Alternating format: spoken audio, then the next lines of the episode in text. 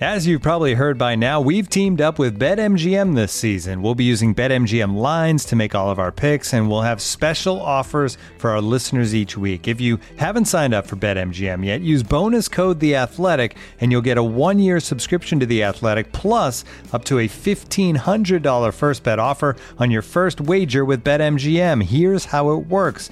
Download the BetMGM app and sign up using bonus code The Athletic. Make your first deposit of at least $10. Place your first bet on any game and claim your voucher for a one year subscription to The Athletic. See BetMGM.com for terms. U.S. promotional offers not available in D.C., Mississippi, New York, Nevada, Ontario, or Puerto Rico. Gambling problem? Call 1 800 Gambler. Available in the U.S. Call 877 8 HOPE NY or text HOPE NY 467 369 in New York. Call 1 800 NEXT STEP in Arizona. 1 800 327 5050 in Massachusetts. 1 800 BETS OFF in Iowa. 1 800 270 7117 for confidential help in Michigan. 1 800 981 0023 in Puerto Rico. First bet offer for new customers only in partnership with Kansas Crossing Casino and Hotel. Don't forget, if you haven't signed up for BetMGM yet, use bonus code The Athletic, and you'll get a one-year subscription to The Athletic, plus up to a fifteen hundred dollar first bet offer on your first wager.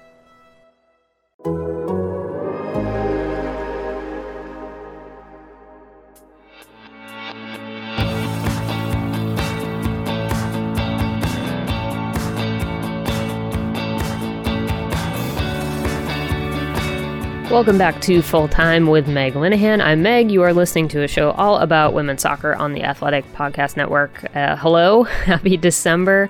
It is a Meg and Steph show today. It has been a wild week in the NWSL thanks to the trade window. We tried to hold off as long as we could before recording so we could try to attempt to make sense of it all, knowing that we've really only got half the puzzle. Um, as of me recording this very part right now, the trade window has just closed and now we are waiting which is an NWSL tradition. Um, plus, we've got U.S. Women's National Team in Australia, which, uh, as we're about to discuss, somehow already feels like a million years ago. But Game Two was actually this week somehow. So uh, before uh, we get to the rest of the show, um, as always, to show your support of full time, plus get all of our women's soccer coverage and everything else the Athletic has to offer on our site and app. You can subscribe right now at theathletic.com slash full time. And while our Black Friday Cyber Monday deal might be over, there is still, as always, a deal for you. It's the best one we have at any given time. And I just wanted to say thank you to the 100 plus of you who subscribed off of the podcast link over the last week. Again, you you pledged your support of women's soccer coverage at The Athletic by subscribing at theathletic.com slash full-time. All right, I don't want to recap every trade that has happened this week just in the interest of time, but if you do need to catch up before this discussion with Steph, we have been running a live blog for the trade window at The Athletic, and that lives outside the paywall, so it is available for everyone to read. There's a link in the show notes, and I'm sure we will be posting it throughout the day as things happen as well. Here we go with Steph. Let's start with the U.S. women's national team in Australia, which already feels like it happened a year ago. Because this week has lasted forever. And I keep thinking, like, oh no, that game was on Tuesday. Um, right. And we did write an entire article about that this week, but the trades have been such a dominating part of this week that it does feel weird to be like, oh no, those games happened basically this weekend. Sure. I was not sure what today was. I woke up thinking it could be Thursday. It's Friday. We're recording on Friday. Yep.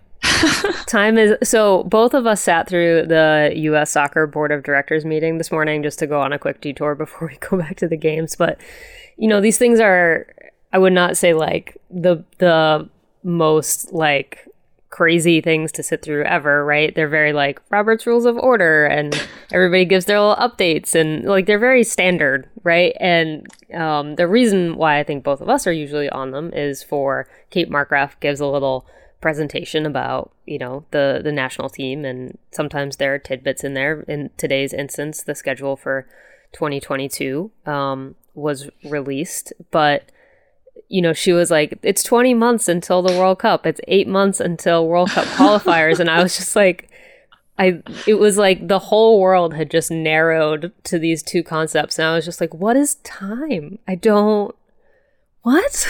it's yeah, 20 said, months to the World Cup. She said 20. I was like, that's fake immediately. I was like, that's fake.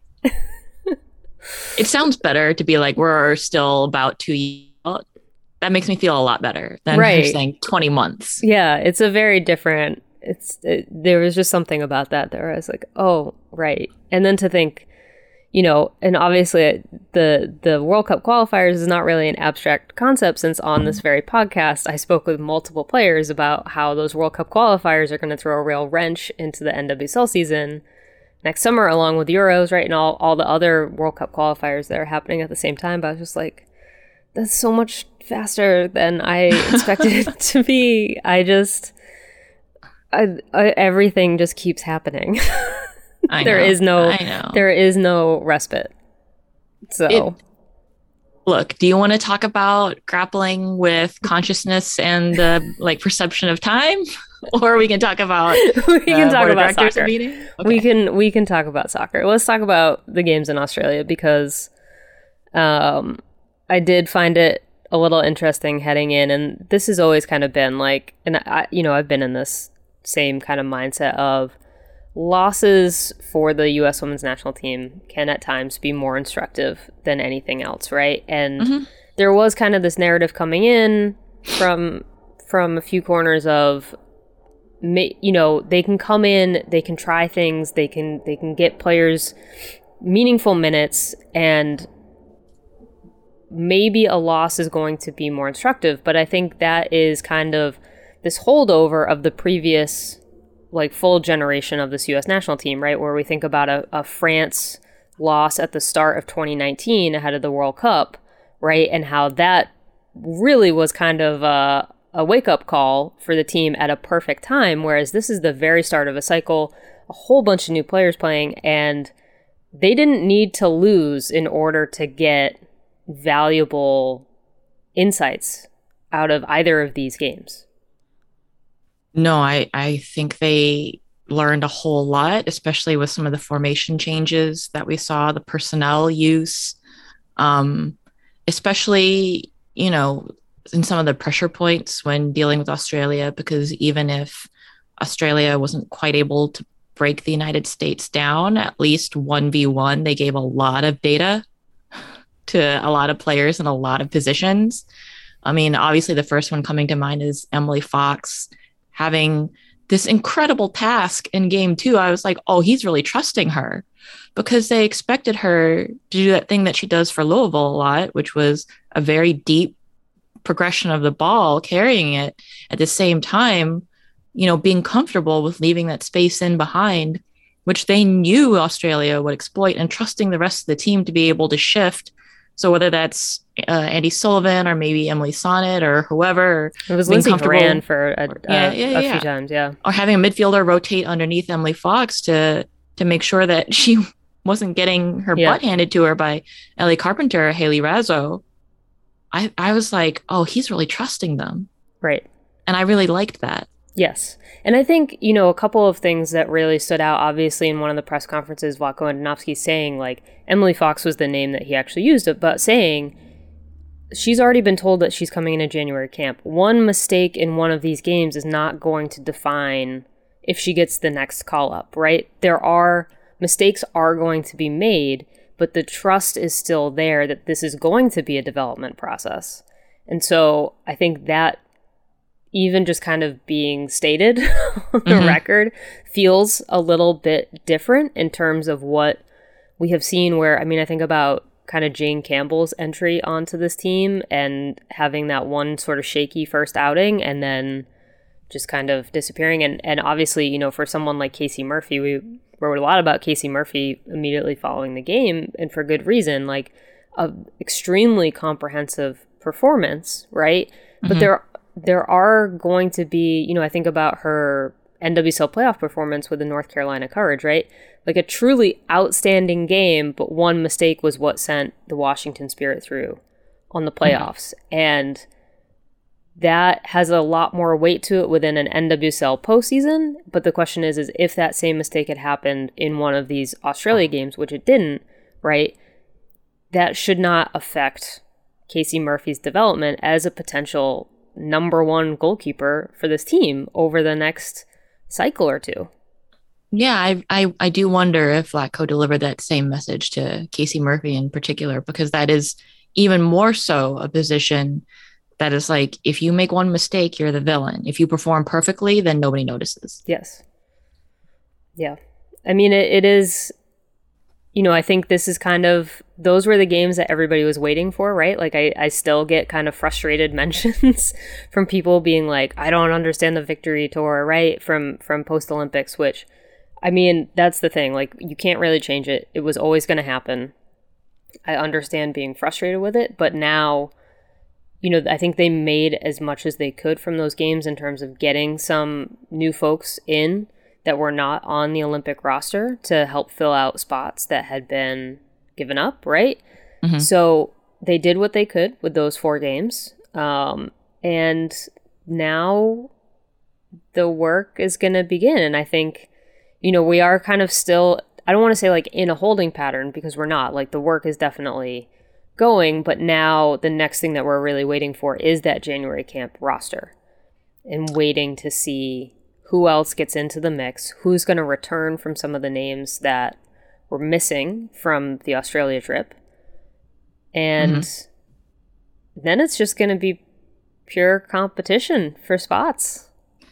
I am pretty excited for She Believes, even though, you know, Kate Markgraf did mention on the board of directors call due to like Euros and travel restrictions, it's pretty hard to schedule competitive opponents for that. And I was a little disappointed to learn no January friendlies, which sometimes they accompany that January camp. But, you know, just I guess with their scheduling, they mentioned they gave all the players an extra week off. Um, just with everything that happened this year, they wanted them to get a little more rest and to feel more, you know, prepared coming into camp, which is, it, it's great. Um, but at, like after this game, you just like, oh, I want more, I want more, I want to see more. Like, for example, Ashley Hatch she made a meal out of what she was handed, but she wasn't supposed to be there. Yeah. Catarina Macario was supposed to start in this yep. lineup, like in her in a different position, obviously, but you know, Vlatko adjusted on the fly and was like, okay, let's see what Hatch does in front of goal, functioning more as like a nine. Yeah. And I think she did okay. I mean, I do want to pause and just say her finish on that goal, you know, uh, like seconds mm-hmm. into that first game, like that is not an easy finish that was extremely composed. And that was when I was just like okay yep. Yeah. Like this is and and the forward pool is just so interesting. And and again like this was in our article kind of breaking down like who is going to clearly be a part of the the overall pa- plans who needs more time to you know in terms of evaluation. But you know when you think about hatch weaver and then sophia smith trinity rodman potentially being in the mix Catarina Macario as a potential number nine, right? But also being able to play multiple roles. Like, there's so many names in the mix. Bethany Balcer, right? Like, the forward pool is just, it's always been one of the more absurd depth.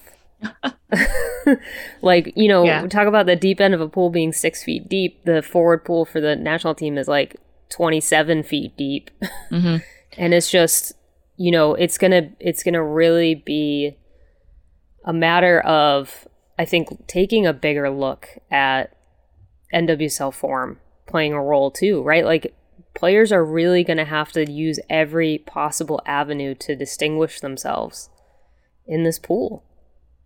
Well, I look at the passing chart because we got the Wyscouts from these two games and the like the the positional and passing from game 1 to game 2, they look pretty different. In the first game, if I'm just looking at the forward line, on average, like Ashley Hatch is like kind of the tip of the spear here. And then we've got, you know, Lynn Williams on the left and Midge Purce on the right. But it makes sense to me because in that first game, for a while, especially the center backs, remember, they look so shaky. And so, you know, whether it was Hatch or it was Rose Lavelle a lot, trying to kind of bully them into making another mistake, which I wish we had done a lot more of, honestly. You know, it kind of makes sense to me that this is a more like Ashley Hatch forward uh, formation. And then you look at the second game, the passing chart. Hatch is actually much more withdrawn, and the tip of the spear is the left side of the field um, through Lynn Williams, and you've got like Midge Purce on the right, who is also a little bit not quite as advanced, but obviously up there. Like it looks like they're trying to work a lot more to their left side of the field. If you look at the passing lanes, everything is set up to kind of channel along that left side, which makes sense with the eye test, right? We saw a lot from Emily Fox and yep. the midfielders and, and working there. And so, you know, you can kind of tell that they're working on these different avenues of trying to be dangerous in different areas with different players. And that's really exciting to me as a fan for players I don't know how exciting it probably it's exciting for them because they have that thing where they're like not like us normies when it comes to competition and pressure. Yeah. I mean, it, it was a fun, exciting time. Yeah, I did notice from the reports that we were looking at as we were writing that it was a much more down the middle approach in game one, but also I think that stemmed from kind of the overall lack of possession, right? Like it was it was not necessarily a, a super well connected game for the national team in in for the US in the first game. So the fact that they were able to make more use of the wings in game 2, but also I did everything was happening along that left side because you would get Emily Fox come up and then Carpenter and Raso coming back and then you would get so it was just everything was kind of coming along that side. Yeah. And Lynn Williams was also I think a big you know again I think we've we've spoken a lot about Lynn Williams over the entire like you know as she pushed to be on that Olympic roster, but one of the big things that she contributes also is pressure on the ball, and again that was another key part of that wing being successful is that Emily Fox is able to do what she does positionally because Lynn Williams is providing coverage from the front. Yeah, the other thing I kind of noticed and wanted to point out, and then if you want to move on, we can, is the difference between the midfields in the two games. So if you look at the the passing chart from the first game, Andi Sullivan's really cut off. Like the majority of her passing is back dealing with the center backs. She's completely isolated there. They asked Rose Lavelle in both these games to push higher into the forward line, get numbers up, but Sullivan's completely cut off from Rose Lavelle on that right side of the field um, she's cut off from Horan. Horan is a center, and Horan kind of had to grow into that game until the end, at least on the ball. Um, but then you move into the second game, and Sullivan is a in a slightly more advanced position, and her passing connections, like she's much more connected up with Rose and Lindsey Horan, um, and she's not just like, and it takes advantage more of her ability to distribute maybe not necessarily the longer balls where Andi Sullivan, like her passing range is pretty good. And the Spirit, I think, have made a note that, you know, you have someone like that in midfield who can hit the mid to long range ball and quickly play people in, which is something the Spirit obviously can use between like Hatch and Rodman. But that's something that the United States was trying to do a lot. And so I don't necessarily know that they they got to get that element out of her but the midfields are much better and there's a lot more ability for them to progress the ball to the forwards as opposed to the first game where they were kind of like Lindsey Horan was really the sole focus and if she wasn't on it then everybody yeah. else was not on it. Right. Looking for an assist with your credit card but can't get a hold of anyone? Luckily, with 24 7 US based live customer service from Discover, everyone has the option to talk to a real person anytime, day or night. Yep, you heard that right. You can talk to a real human in customer service at any time. Sounds like a real game changer if you ask us. Make the right call and get the service you deserve with Discover. Limitations apply. See terms at discover.com/slash credit card. This episode is brought to you by Michelob Ultra, the official beer sponsor of the NBA. Want to get closer to the game than ever before? Michelob Ultra Courtside is giving fans the chance to win exclusive NBA prizes and experiences like official gear courtside seats to an NBA game, and more. Head over to michelobultra.com slash courtside to learn more. I, I will be curious to see what happens when Sam Mewis returns and what that means for this midfield because, again, I do think that it is kind of a weird situation where if you are going to play three midfielders, you know, it's either, again, Ertz also theoretically coming back, although right at the moment I, I feel pretty content in terms of letting Andi Sullivan just continue to grow into that role. Um, mm-hmm. But then you have kind of Rose Lavelle as a lock, and then the question is Lindsey Horan or Sam Mewis. And so, you know, I think we're still kind of oddly stuck in the same weird situation of four four midfielders, three spots, and what what gives and what do you get from the various combinations that you might toss onto the field. Mm-hmm. Mm-hmm. I don't know. Maybe Vlatko will hit us with some kind of like four two three one in the future. That is well, that kind of still presents the same problem because in the wingers you're probably still going to want like a Lynn and a Midge or like a Mal or something like that. So, yeah, yeah, yeah. Um, what a problem to have. Yeah. I mean, that is the U.S. women's national team endless conundrum of even as the team changes over, you still are dealing with too many good players. I mean, I really think the locks are Horan and Lavelle, and then maybe Macario is trying to force her way in, but because her versatility is she can like play the nine, that's fine. Um, and the question being maybe Sam, Andi, Sam, Andi. Yep. I guess we'll we'll find out but probably not until February. yeah, I know. I mean, that will be kind of the more instructive part. All right. Speaking of Sam Mewis, that's a good segue into the madness that has been the NWSL trade window. Um, obviously, the expansion draft is forcing hands. I don't know if we want to go trade by trade or kind of overall impressions of some of the chaos so far, I should start us off with a disclaimer that we are recording right before the trade deadline itself is about to hit. So, not all of these things have been announced, I'm sure. I also think that you know, we were a little a little um, ambitious in being like, yeah, we'll just run a live blog through Friday and everything will. It, I don't think everything is going to get announced by any stretch of the imagination either. So um, I think we are trying to talk about things without having a complete picture by like basically assume everything is in flux until the expansion draft itself because i also kind of wonder if some of these things are going to essentially get put on hold until the expansion draft actually hits and then get executed during the expansion draft Right. The window closing doesn't mean the chaos is over. Yeah. It, it just means wait for the next period of chaos. yeah. I mean, the college draft alone. Yeah. Like during the draft. Right. You know, we always get those like they've called a timeout and we're like, are they just being dicks about it to use the full time yeah. or are like and then we all look over to the tables and we'll see like Laura Harvey on our phone. We're like, oh, okay. I will say I am shocked that Laura Harvey has very very minimal presence so far in this trade window. I feel like I don't know. I'm a little surprised by that. Yeah, maybe. Well, she's too busy listening to Adele. Just like a healthy cry with Adele playing, and yeah. Um, I don't know. I look at the OL Reigns team from this past season, and I'm like, okay, you've got some older players, but you've got some good pieces. Maybe they are really focusing on the college draft. They have their 17 midfielders. Yeah, yeah, yeah, yeah. I don't think Jess Fishlock is going to retire either. Seems like she's having fun out there. Like, okay, maybe you need to think about Megan Rapinoe's presence, but like, I don't, I don't see that they're having to do a huge overhaul season to season, unlike some other clubs.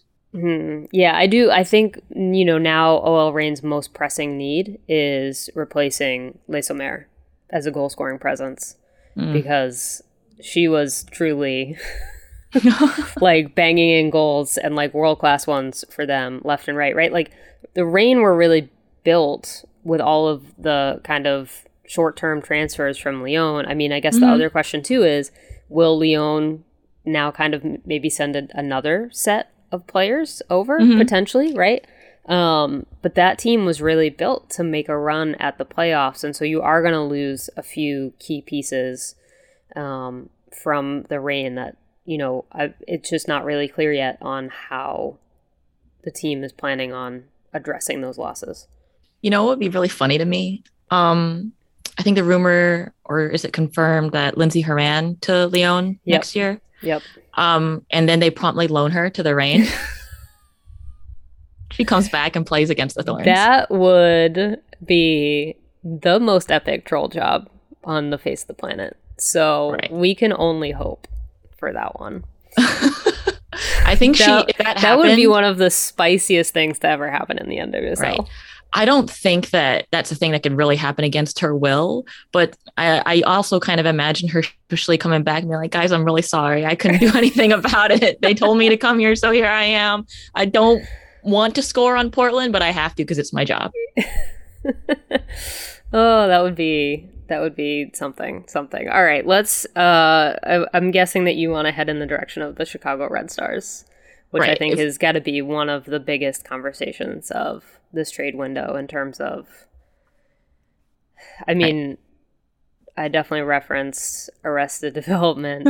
They're having a fire sale when it comes to the Red Stars. Right. Uh, it's expansion draft immunity, Michael. What could it cost? Twelve dollars. Yeah. There. uh, Okay, so let's just list it out. Um, Chicago wanted full immunity from the expansion because other teams have gotten partial immunity from one or one of the teams, but Chicago is like, no, no, no. We want to control our controllables, I guess. Um, and we'll also get into maybe another factor at the end. But so they uh, sent off Sarah Gordon and Julie Ertz to Angel City, and then they sent Katie Johnson, Makenzy Doniak, and Kelsey Turnbow to San Diego Wave for immunity. And then, kind of separately, not related to immunity, they sent Nikki Stanton to OL Reign, which was uh, per their release to kind of fulfill a player request. Or Nikki's like, I want to go home to Washington, and that makes sense. Chicago wasn't really using Nikki Stanton. She was, she was.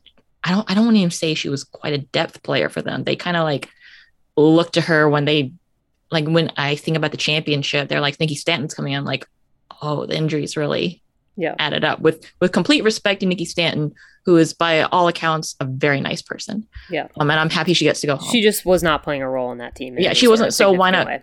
Why not go somewhere where she Yep. can get some minutes? Yep. So now uh, Chicago has immunity from Angel City and San Diego. Um, they also sent an international slot for two years to Angel City, and but they got back some allocation money from San Diego at least. I will say one of the things that I do want to start at like there's a lot to unpack here and there's also obviously all of the stuff that is happening in Chicago right at the Mhm. moment too that needs to get brought into this mix.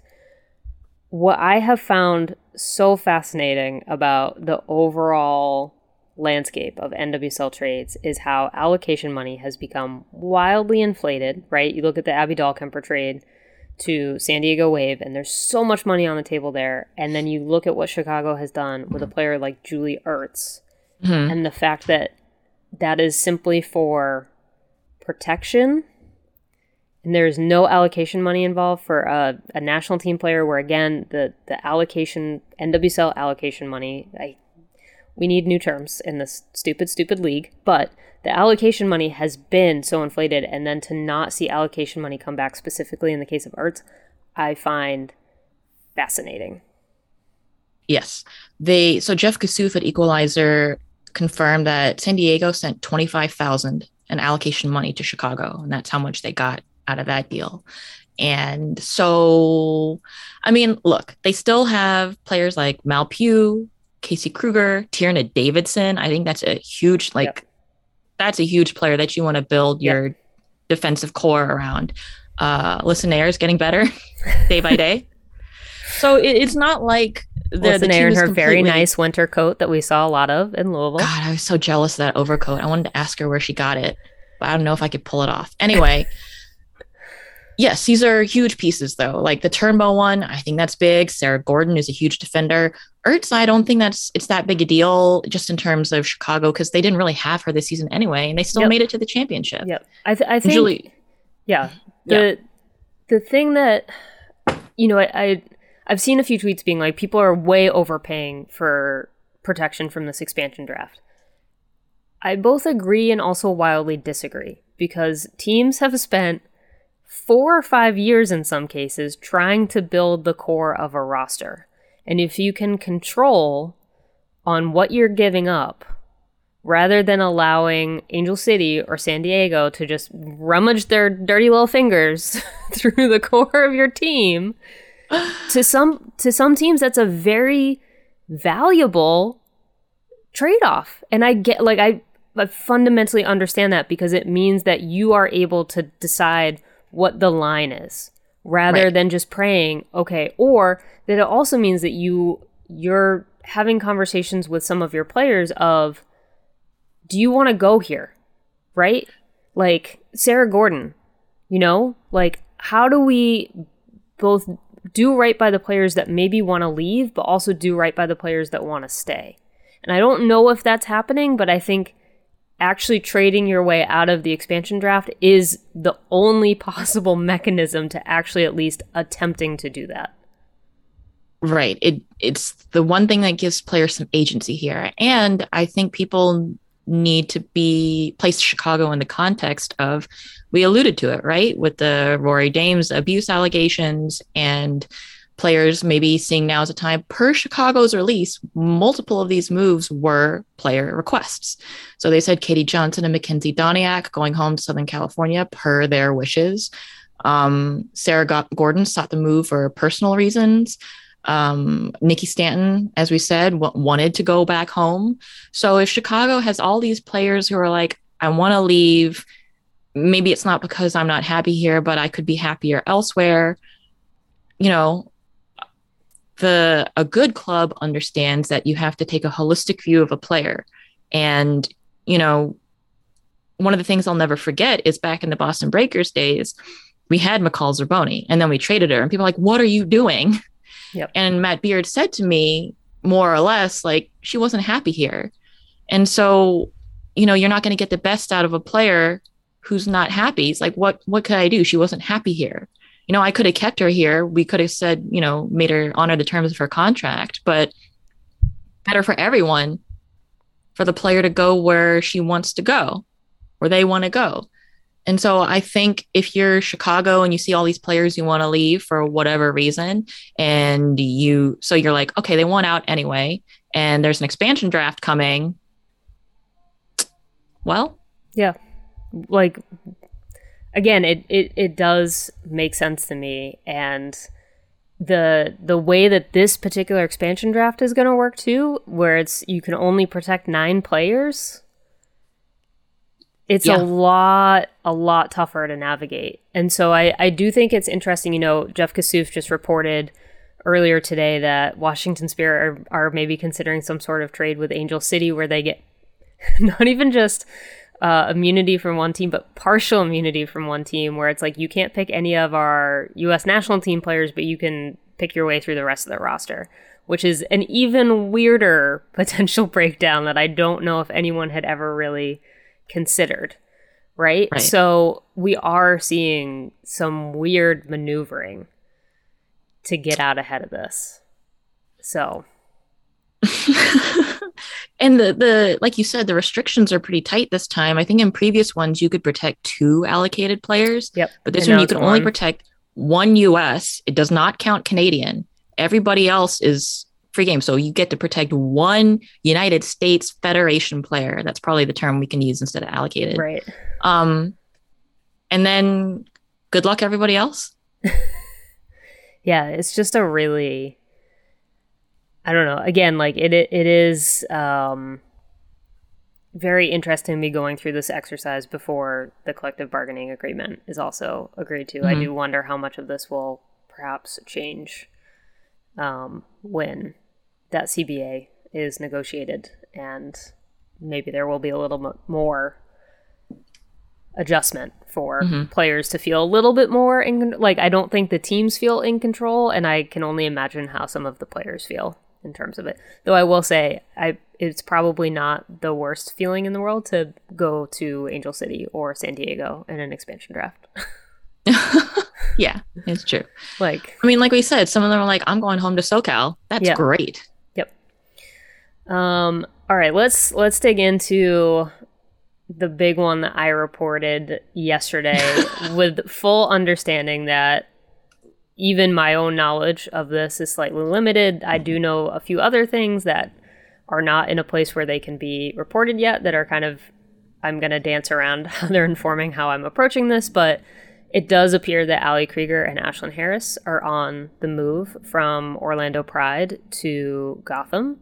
Um, there's also been a report too that Marta is heading back to Brazil potentially. Um, So I think we are maybe also kind of seeing the end of the Orlando Pride as we have known them for a while. Mhm. I think it's a great time on both sides. So the Wilf family kind of took over. They brought in the DeVos family as well, as in Betsy. Yeah. Let's detour Um, there for a second because I had somehow missed this. And then um, our editor, Brooks, who has been on the show, helpfully, you know, quickly Googled and sent us the link. But that was definitely eye opening to me. And I also, I, I feel like it did go pretty under the radar in terms Yeah. of NWSL. I mean, it was clearly reported, and it was reported back in July as the sale was going through. But I do think that the, you know, the Wilf family takeover, Amanda Duffy out as EVP of the Pride. They just hired a new person, Jared Dillon, for running the business operations, right? And so it is going to be very interesting because I mean, we can we can kind of set aside Amanda Duffy's legacy within the league, but there was at least one person at kind of a higher level who has been through the world of NWSL and now we have a lot of new voices coming in that are coming from a more NFL type background, right? Mhm. And I like I think we can see the reset happening, but also I'm going to be very curious to watch it happen because you know, right at the moment it's really just kind of like Ian Fleming that's Mhm. I think kind of holding the line from an NWSL point of view and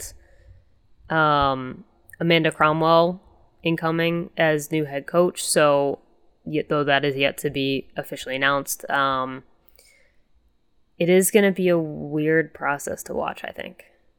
I think everybody is looking at all these changes, as happens when there's any kind of takeover, not just in soccer, any kind of acquisition.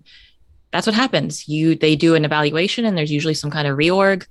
And the Pride have historically always been a team that has underdelivered.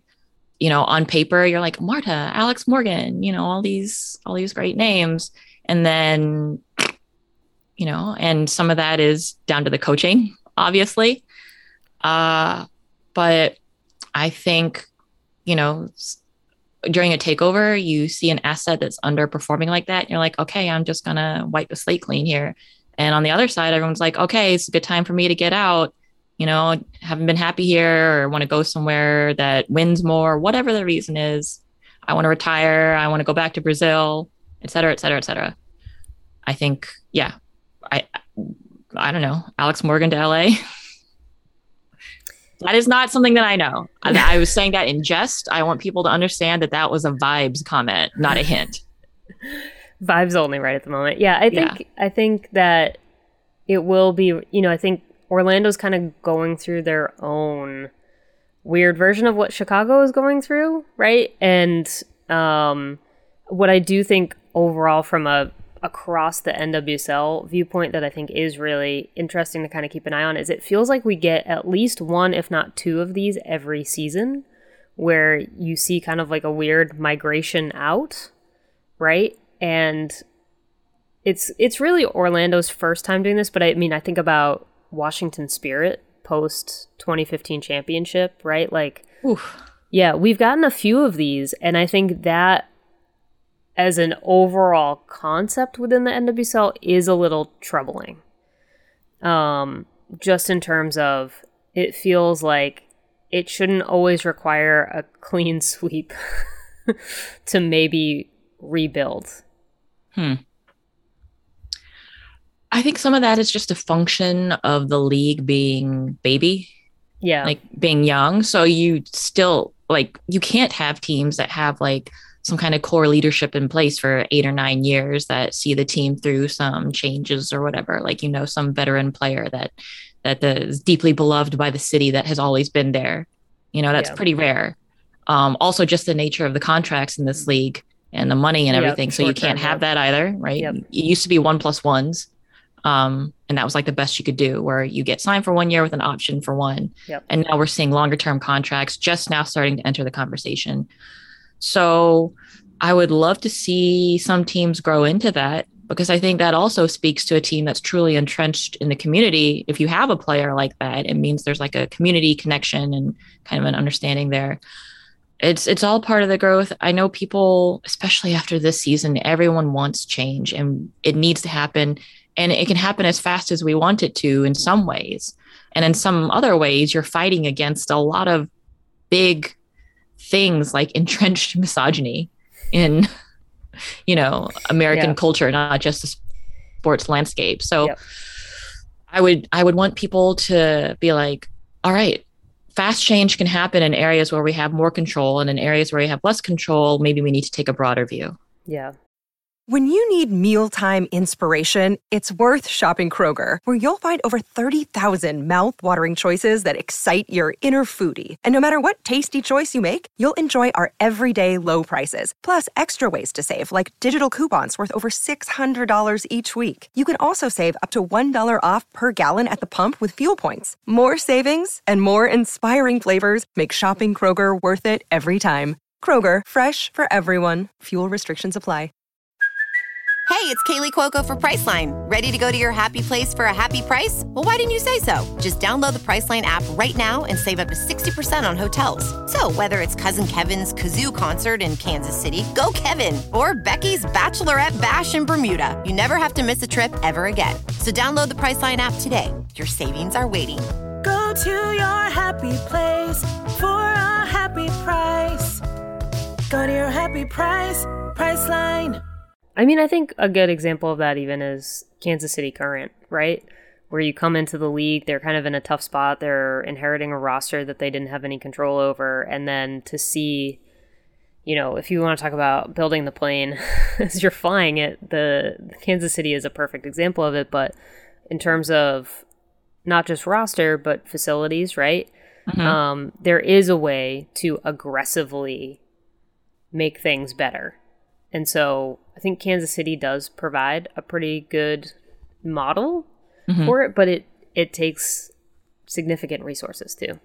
Like fifteen million dollars. Yeah, yeah. so, build a practice facility. But I think also, you know, I think what we have seen from at least a, a, roster point of view in this league is that you can have an immediate turnaround on a team, and part of that, to your point, is the fact that you know um, contracts traditionally in this league have been much shorter. Um, but you can put together a team that can immediately compete for a postseason spot, if not championship. I mean, I remember talking to Steve Baldwin at the start of the year and how he was just absolutely gunning for a, a championship. And well, let's let's talk about the flip side of that, which is that okay, you can do that, but who has to do that? A competent GM with a scouting team. Yep. And how many NWSL teams have a GM who's a completely focused on the women's side and is not doing double duty between men and women, which, you know, we deeply suspect, uh, I think a lot of us, based on past history, if you have that kind of GM, that means like 80% men, 20% women in terms of their focus. And then second is a good GM. um, and then third, has the staff and the resources to actually do the scouting, which is why I really want to see Angel City do well because they hired Kim McCauley as their like director of scouting and analysis and everything. And I want to see a position like that, not to put any pressure on Kim, regardless of how Angel City does. I actually like from talking to her and she's like, yeah, I just created 30 new categories for whatever evaluating players probably an exaggeration but that's kind of the gist. I want to see a position like that pay off in women's soccer and force um, other teams to adopt it. and force other teams to adopt it and create more jobs in that area and expand the role of data science in women's soccer you know? Um, yeah. i would i would love to see that. Once again not to put pressure on kim because there's more to just a, a data scout eh, right. making decisions around players and how they play and everything. So but yeah, if they draft well and other people see that and they're like, oh, I don't just have to go off vibes and like players sending me a 10 minute, you know, highlight reel. Yeah. Yeah. All right. Just in terms of, you know, I, I know that I talked about Laura Harvey being a little quiet in this trade window. I'm a little surprised at how quiet Portland has been um, in terms of their approach to this. Obviously, you know, if we want to talk about new general manager, Karina LeBlanc, new mm-hmm. head coach, uh, Rhian Wilkinson, who just had their little introductory press conference that was also essentially a Canadian comedy hour in terms of like the odd couple of Rhian, who is like a very quiet, smart, my parents are English professors type, and Karina, who is Karina. I just kept being like, those vibes are weird, but amazing. I loved like it. I loved it, amazing yeah. for comedy. But they like that is a pretty tall task ahead of them in terms of how to get that the core of that roster through an expansion draft. And I have been a little surprised that Right. there have not been some moves out of Portland. the bar for what the fans will consider success in Portland is different from the bar maybe in Kansas City. Which is fair, which is fair, right? If you have a team with a history of excellence and winning, it's fair for your fans to be like, we would like that to continue. Thank you. We've seen you're capable of doing it, so please keep doing it. Right. Yeah. I, I think it's gonna be I don't I just every time I think about the expansion draft, I'm just like, I really don't even know what to expect. Also just because we've never gotten one with two teams before, right? Like the one for for Louisville felt so silly last time around because they had their list and it was just someone reading from a list the entire time and it's just like this time though it really is Yeah, what makes it exciting is I partially there's two teams picking. yep So I wonder if like maybe San Diego picks someone that Angel City had their sights on or vice versa. Right. Not necessarily, I don't think that there's a huge clash happening there just because my feeling is it's two different teams who have their own personal like organizational goals on and off field. But that would be funny and chaotic. Yeah. I mean, to be fair, we won't, you know, it's not going to be like the full number of picks, but still, I think, you know, there's probably going to be like enough for an hour on TV. Yeah. Well, So- what would be really funny is if every team somehow managed to trade for some level of immunity so that Angel City and San Diego each are only making like three picks. Yeah. I mean, I have kind of thought, like, are we going to get to that point? But then the trade deadline ended up coming up so fast. I was like, I guess not. Like, there's Yeah. still going to be Yeah. at least, you know, like half the teams that are going to go through this process. But yeah, just truly, at one point, I was like, are we just going to get to the point where we just don't have an expansion draft? And would I be okay with that? Actually, I think yes. Yeah, because like you pointed out earlier, the way Chicago did things kind of takes player requests and gives them a little more a little more agency in the matter. Although I would certainly hope that prior to this, once they finalize their list before the draft, somebody is communicating to a player that they want not in a player tampering way, in a league approved way, that like, hey, this is something that could happen to you. Um, so, you know, and, and if so, here's all our plans. Like, talk to this person and they'll help you move logistically. Yeah. I would hate to have another like Amy Rodriguez where it's like, I got to yank my kids out of school in the middle of the semester, and 24 hours later, I'm playing against my old team, and blah, blah, blah. Yeah. Yeah. There's definitely some work to be done in terms of how some of the stuff can get executed, but I do think the tampering rules as they exist right now make it really difficult. So I think there's maybe some room for bringing the tampering rules down that would allow for for more player input, but also again, I think CBA might help on Mhm. some of that fronts. But yeah, the tampering rule is just gonna I think haunt this league forever as it stands. Um, all right. Well, we've done U.S. Women's National Team. We've done NWSL trades, at least the ones that we know about so far. I feel like Mhm. there's probably like another 10 just waiting to be announced. Um, is there anything else that we want to talk about? Uh, I had therapy today, and I talked about work culture and particularly our work culture being in this space in women's soccer and having so few roles um, that are full time paid with benefits for women's soccer coverage only, and how that creates enormous like pressure and guilt. Mm-hmm. But we we should probably say that for another full episode because, my God. I think it would be a really interesting roundtable. I will say I had my performance review this week, and my only major feedback that I got beyond like "good job" was our 2022 goal is to get Meg to take more time off.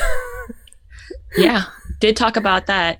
Did talk about that and how, uh, due to s- some of the nature of our jobs and the economy around women's soccer jobs, I feel very unsafe when I'm not working. Yeah.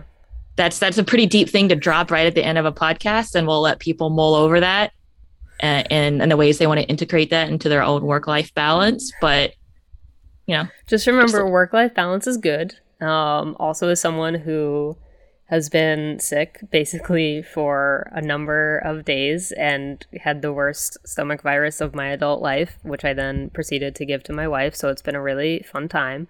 It forced me to take time off because I was dying. Um, but yeah, doing that at the the very start of the trade window did not feel great to me. yeah, and you didn't even take enough time off because the day after everything vacated your body through one entrance or another, you were logging on. I was like, bro, you don't look good. Like you look like a black and white photo because there was no. Yeah. It's just Well, there was a U.S. national team game at 4 a.m. that day. I know. And you just looked like someone had taken you out of the freezer at the last minute to defrost you. I was the one on pushing daisies before. Yeah, Ned. exactly. Yeah. All right. Well, that's a great place to end it. I promise we we're we're fun and healthy adults. No, that's not true. All right. Thanks, Steph, for another great great discussion about women's soccer and also, you know, general life things. Um yeah, we will, I'm sure, be back. I think the tentative plan is for both of us to go to LA for uh, drafts. I think I'm expansion draft only. Um, it depends, I think, on if the variant perhaps throws a wrench in traveling uh, for us from a company point of view, from a personal safety point of view, or from the NWSL itself point of view.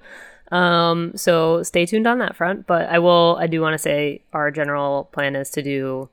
Um, we have the capability of doing live rooms um, in the Athletic app now, and I think we will be holding one of those immediately following the expansion draft. So just keep that in mind um, for honestly probably what pro- will prove to be a very chaotic conversation. Um, so start thinking of things now for for that. Yeah, just a place to come put all your feelings immediately Yeah. afterwards. Yeah, I mean expansion drafts, um, as as many people within the NWSL have told me, are painful for everyone. So it might be a little bit of like a weird mourning circle slash, you know, big excitement for California teams. So we'll see how it goes. But all right, Steph, thank you. All right, thank you for listening. we got into some weird territory there at the end, as always, but um, we will be back, I'm sure, at some point uh, next week, leading into this expansion draft and and everything else that we've got going. So we might actually just wait on the podcast until the expansion draft lists are released. Um, I'll probably make that call and let everyone know on Twitter uh, how we're waiting for it to to play out. But I think that is going to be the major story of next week. Though you know, in this league, you never really know what's going to happen. So I, we're going to find out together, as always. All right, for all things full time, you can visit fulltimepod.com. There are links for all of the major podcast platforms in one spot, plus more info. Again, subscribe to The Athletic and support all of our women's soccer coverage right now at theathletic.com slash full time. My name is Meg. You've been listening to Full Time with Meg Linehan. You can always find me on Twitter and Instagram at It's Meg Linehan. My work is at The Athletic. Full Time does not exist without the work and support of senior podcast producer Michael Zimmerman. I'm Meg. Thank you for listening.